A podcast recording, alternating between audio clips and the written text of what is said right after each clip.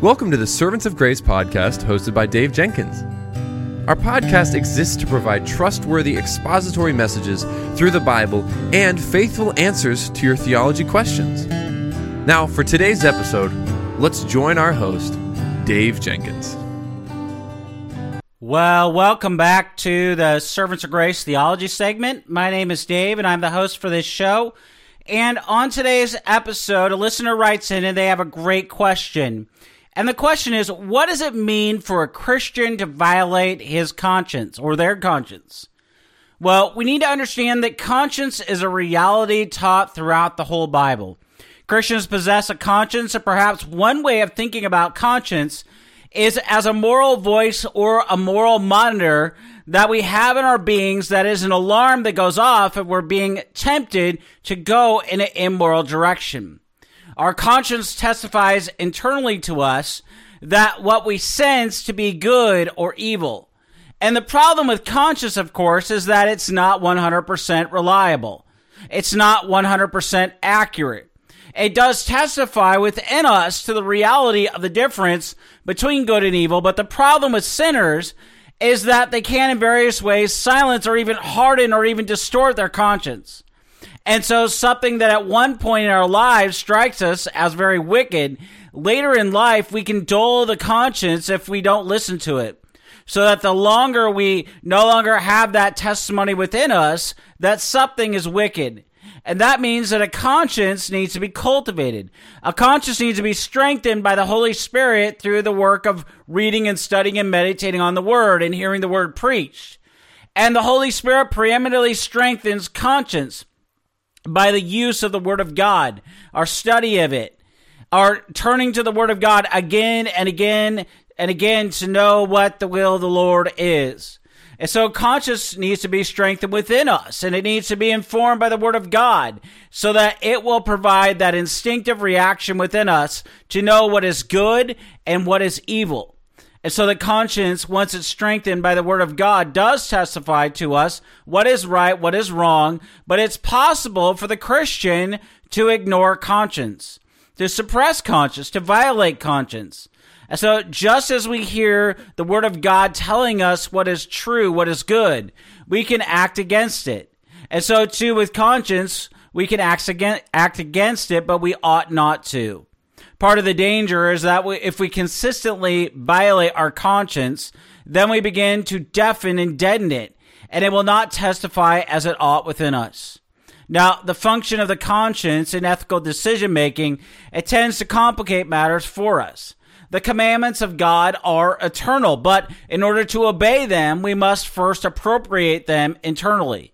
And the organ of such internalization has been classically called the conscience. Some describe this inner voice as the voice of God within. The conscience is a mysterious part of man's inner being. And within the conscience, in a secret hidden recess, lies the personality, so hidden that at times it functions without our being immediately aware of it. And when Sigmund Freud brought hypnosis into the place of respectable scientific inquiry, men began to explore the subconscious and examine those in- intimate caverns of the personality. And encountering the conscience can be an awesome experience. The uncovering of the inner voice can be, as one psychiatrist notes, like looking into hell itself. And yet we tend to think of the conscience as a heavenly thing, a point of contact with God rather than a hellish organ.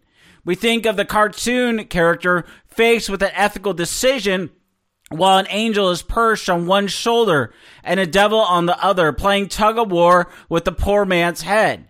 The conscience can be a voice from heaven or hell. It can lie as well as press us into biblical truth.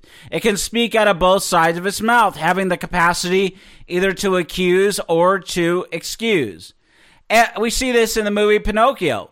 Walt Disney gave us the song Give Us a Little Whistle, which urged us to always let your conscience be your guide. This is, at best, Jiminy Cricket theology.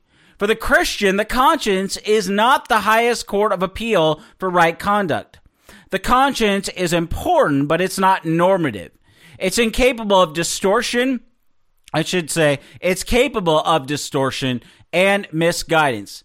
It is mentioned some 31 times in the New Testament with abundant indication of its capacity for change.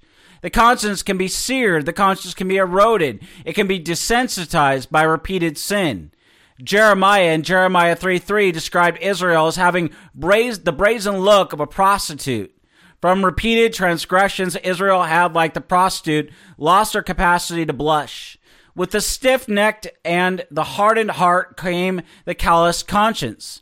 The sociopath can murder without remorse, being immune to the normal pangs of conscience. Though the, con- though the conscience is not the highest tribunal of ethics, it is perilous to act against conscience. Martin Luther trembled in agony at the Diet of Worms because of the enormous moral pressure he was facing. And when asked to recant from his writings, he included these words in his reply My conscience is held captive by the word of God. To act against conscience is neither right nor safe.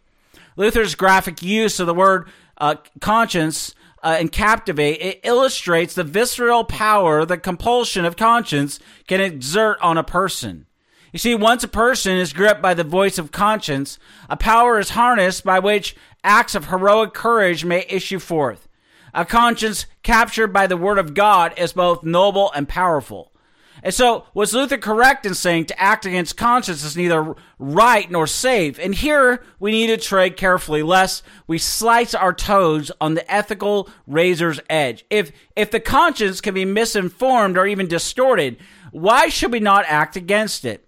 Should we follow our conscience into sin? And here we have a dilemma of the double jeopardy sort. If we follow our conscience into sin, we are guilty of sin in so much as we are required to have our conscience rightly informed by the Word of God. And yet, if we act against conscience, we are also guilty of sin. The sin may not be located in, in what we do, but rather in the fact that we commit an act we believe to be evil. And here Romans 14:23 comes into play.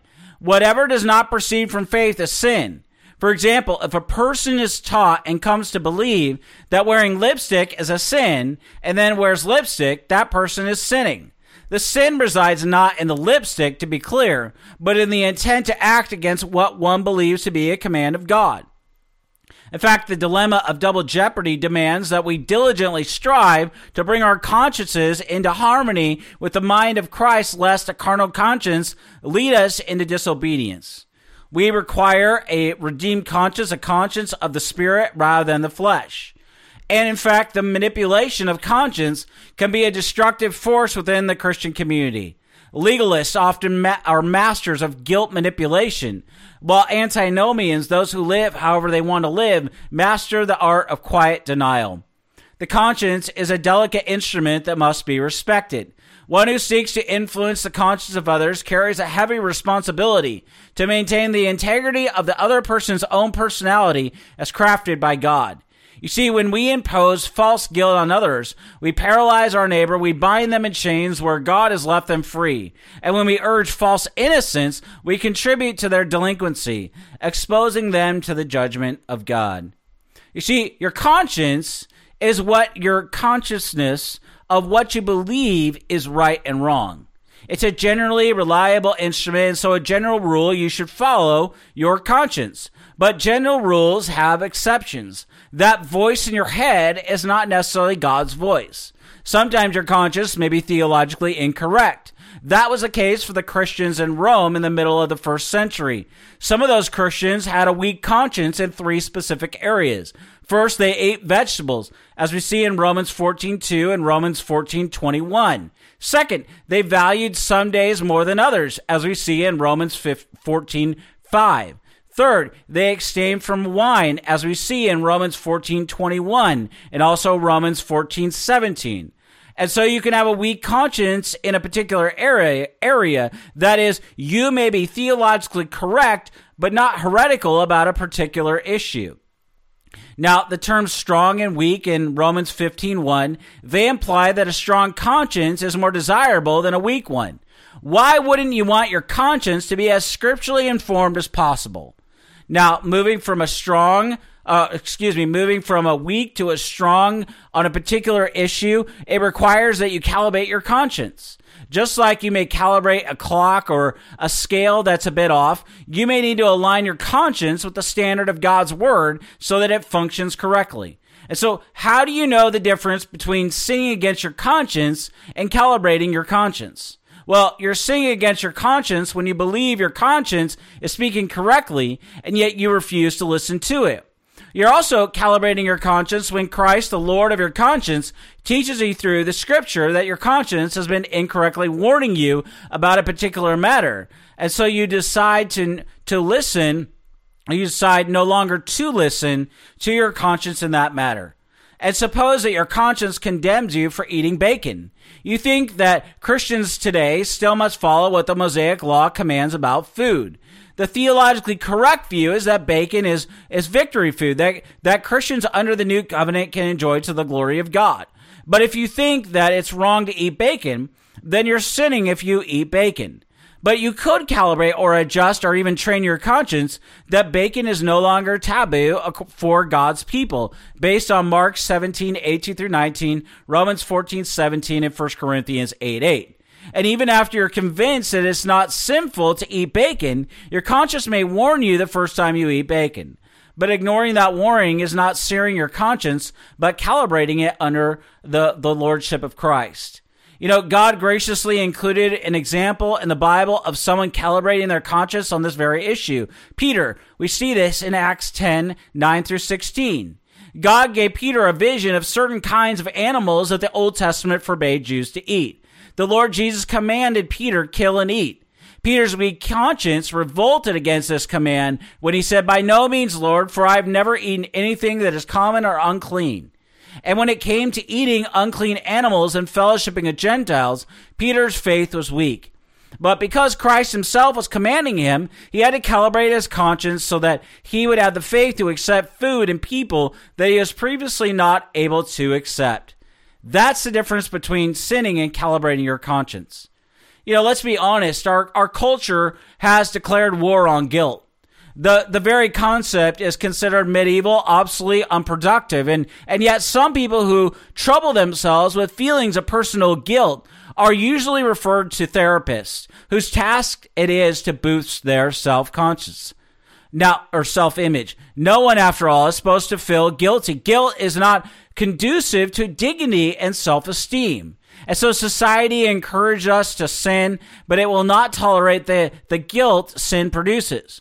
But the answer to dealing with guilt is not to ignore it. That's the most di- dangerous thing you can do. Instead, you need to understand that God graciously implanted a powerful ally within you to aid you in the battle against sin. He gave you your conscience. And that gift is a key to bringing you freedom and joy in Christ. If you find your conscience polluted by this fallen world, you're not alone.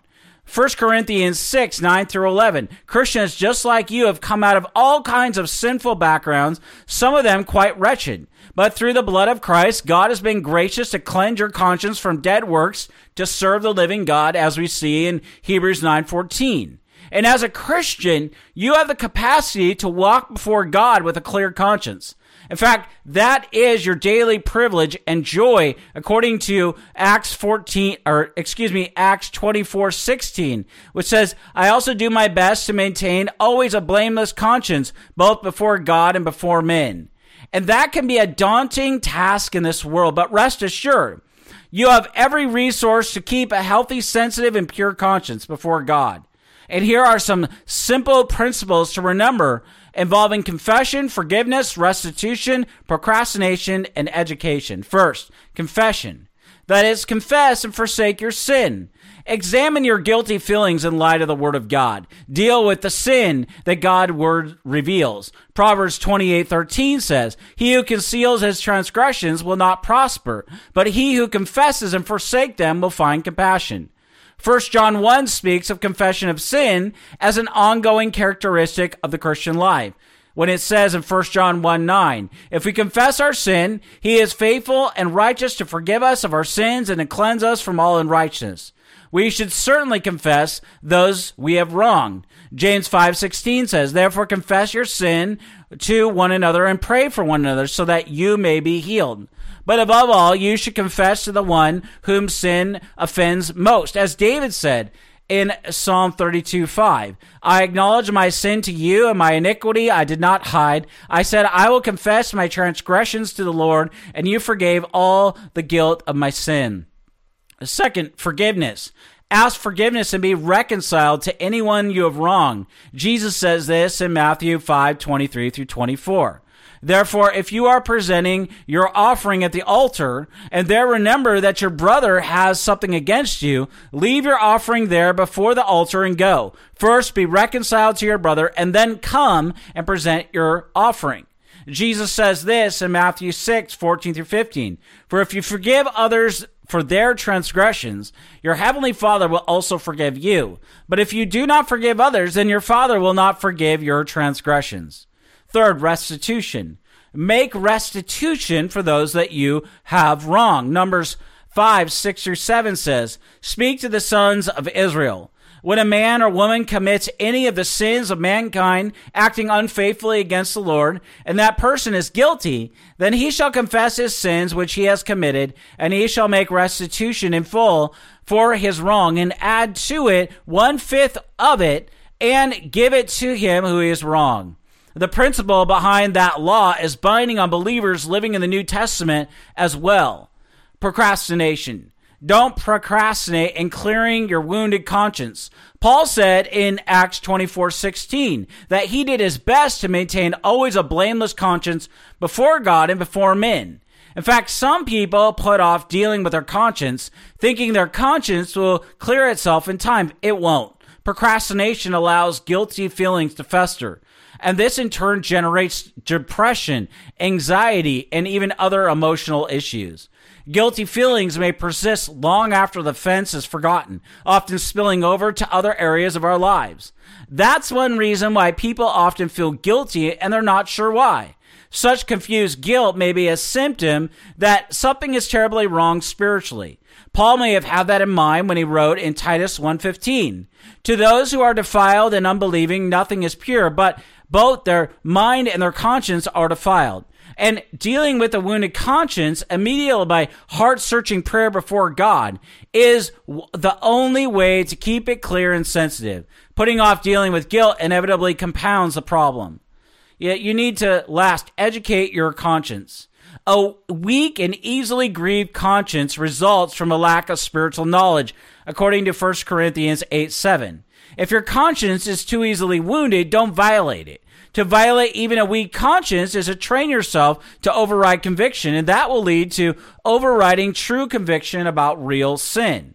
Moreover, tr- uh, violating the conscience is a sin itself, according to Romans 14:23, bringing legitimate guilt for a real offense against God.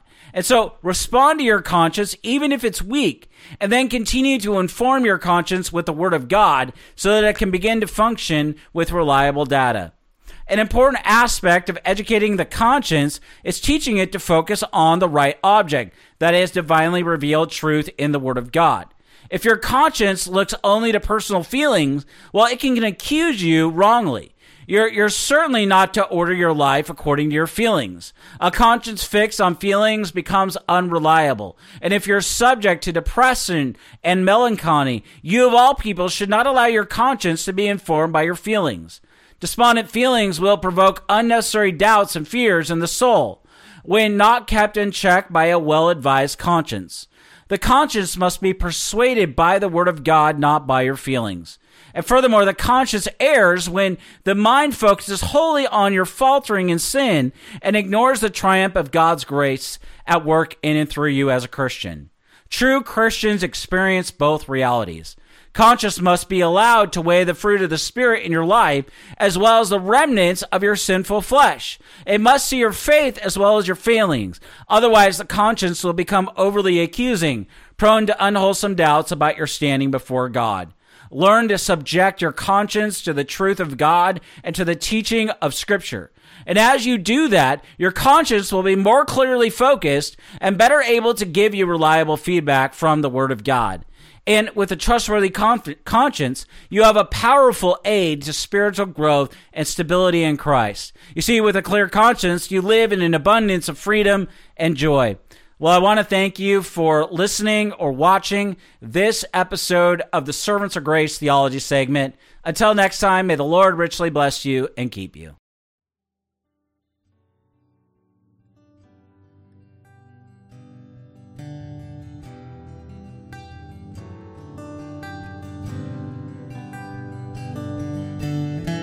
Thank you for listening to the Servants of Grace podcast today.